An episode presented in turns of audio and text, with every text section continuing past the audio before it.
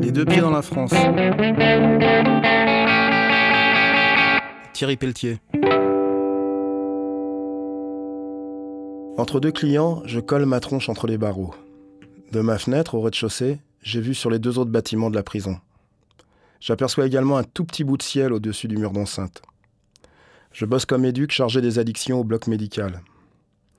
Tiens, voilà une guirlande de joints fichée dans une longue corde de sacs plastiques qui défile entre une cellule du troisième étage et une autre du premier. C'est le yo-yo de 14h30 qui passe.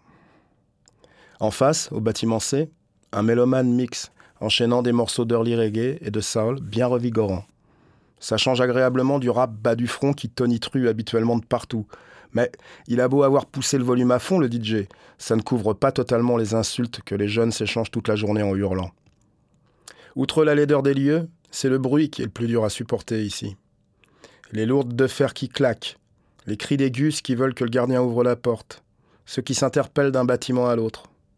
Et puis ça résonne là-dedans. C'est comme une piscine sans flotte, un peu crade, dont on ne sortirait jamais. Je me doutais bien en débarquant là-dedans que j'allais pas évoluer dans une ambiance Club Med, mais là, putain, c'est Soweto. En gros, les détenus sont arabes ou africains, les gardiens et le personnel médico-social antillais ou blanc. 500 places, 900 détenus, chaud d'ambiance au Macumba. Deux heures de promenade par jour, quatre mois d'attente pour l'accès au sport, à une formation ou à un boulot pour les plus chanceux, ça signifie 22 heures par jour en cellule pour les courtes peines ou les arrivants. Dans de telles conditions, obtenir un rendez-vous dans mon petit bureau, c'est la fête. Bien sûr, il y a des gars, des vieux, des trentenaires, qui ont un vrai projet de soins, qui ont compris que la dope ne peut que les ramener ici ou entre quatre planches, et qui cherchent une place en cure dès leur sortie. Mais la plupart des gars viennent ici pour prendre l'air, discuter, croiser des potes dans la cellule d'attente, obtenir une attestation de suivi qui leur permettra de gratter une remise de peine supplémentaire de cinq jours. Il y a aussi tous ceux qui viennent me voir pour des soucis qui sont du ressort de leur SPIP, conseillers pénitentiaires d'insertion et de probation. Mais comme ces derniers ont chacun entre 150 et 200 détenus en charge, le même ratio qu'à Pôle emploi, c'est moi que les gars viennent enquiquiner. Toutoun, vieux filou bien allumé, me harcèle pour que je récupère ses identifiants CAF au greffe. Il ne touche plus son allocation adulte handicapé, ça le rend dingue. J'ai beau lui expliquer que je n'ai pas le droit et que de toute façon il a tellement grugé la CAF qu'il n'est pas prêt de toucher quoi que ce soit, il revient à la charge chaque jour. Avec son doux regard halluciné et sa longue barbe, Monsieur Lamine ressemble à Borat déguisé en musulman fou. Fou, il l'est considérablement. Quand il boit, et il boit beaucoup, il entend des voix et fait n'importe quoi. D'ailleurs, c'est ce qu'il a amené ici. Il a un tout petit peu agressé des voisins qui lui auraient dit des choses méchantes.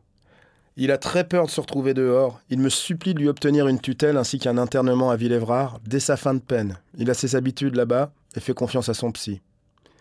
Quand j'en ai parlé à la psy du bloc, elle a été catégorique. C'est à lui d'entreprendre ses démarches et de prendre rendez-vous auprès des services compétents dès sa sortie. Dans son état de confusion et au vu des délais d'attente, il n'a aucune chance. Un petit bonhomme aux cheveux blancs me propose gentiment sa carte bleue et son code pour que je lui tire du blé dehors. Sans famille pour l'assister, il ne reçoit pas de mandat et ne peut pas cantiner. Je refuse, il pleure silencieusement. Parmi les gars pas assistés, les vénards peuvent bosser à la pièce en atelier. En suant bien le burnou, ils peuvent gagner entre 5 et 10 euros par jour. Ici, c'est la Sodexo, société privée, qui détient le monopole de l'emploi, de la formation et de la restauration. Il a 18 ans, le grand Black. Très poli, il est complètement perdu, en panique, il ne comprend rien au fonctionnement de la tôle. Il ne connaît même pas la durée de sa peine. Au deuxième rendez-vous, il pète les plombs et se met à hurler. On nous ment, c'est pas une prison ici, c'est un hôpital psychiatrique. Un gardien vient rapidement le chercher. Je suis soulagé. Je reçois également tous les arrivants condamnés pour une ILS, infraction à la législation sur les stupéfiants. Très jeunes, ces petits trafiquants de cannabis fument encore plus en détention que dehors.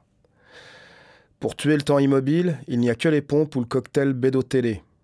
Le cannabis rentre massivement, sinon ça pèterait. À ceux qui flippent de temps consommé, je conseille d'éteindre la télé et d'ouvrir un livre. À tous ces gars ultra costauds, j'explique. Quand tu regardes la télé, ton cerveau coule par tes oreilles. Quand tu lis, tu lui fais faire des pompes. À de rares volontaires, je fais passer des bouquins, discrètement parfois. Le règlement stipule que les ouvrages politiquement ou religieusement polémiques sont proscrits. En attendant, le seul quotidien distribué, c'est La Croix.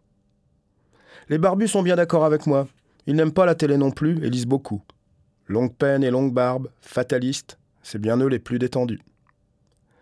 Je reçois une dizaine de gars chaque jour. Dix chansons de blues. Des vies de merde. Des embrouilles à deux balles qui ont salement dégénéré à cause de l'alcool ou de la dope. Des situations administratives inextricables. Des allers-retours incessants entre le bitume et la tôle.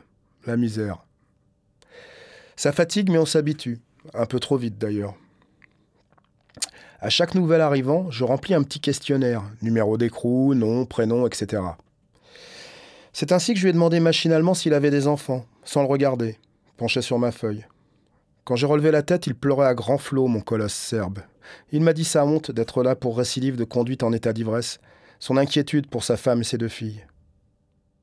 Je me suis vu, au milieu de mes fiches et de mes numéros d'écrou, devenir un inoffensif et minuscule Eichmann, méticuleux et blasé. Le soir même, je quittais définitivement mon confessionnal. arteradio.com C'est bon, on s'en branle.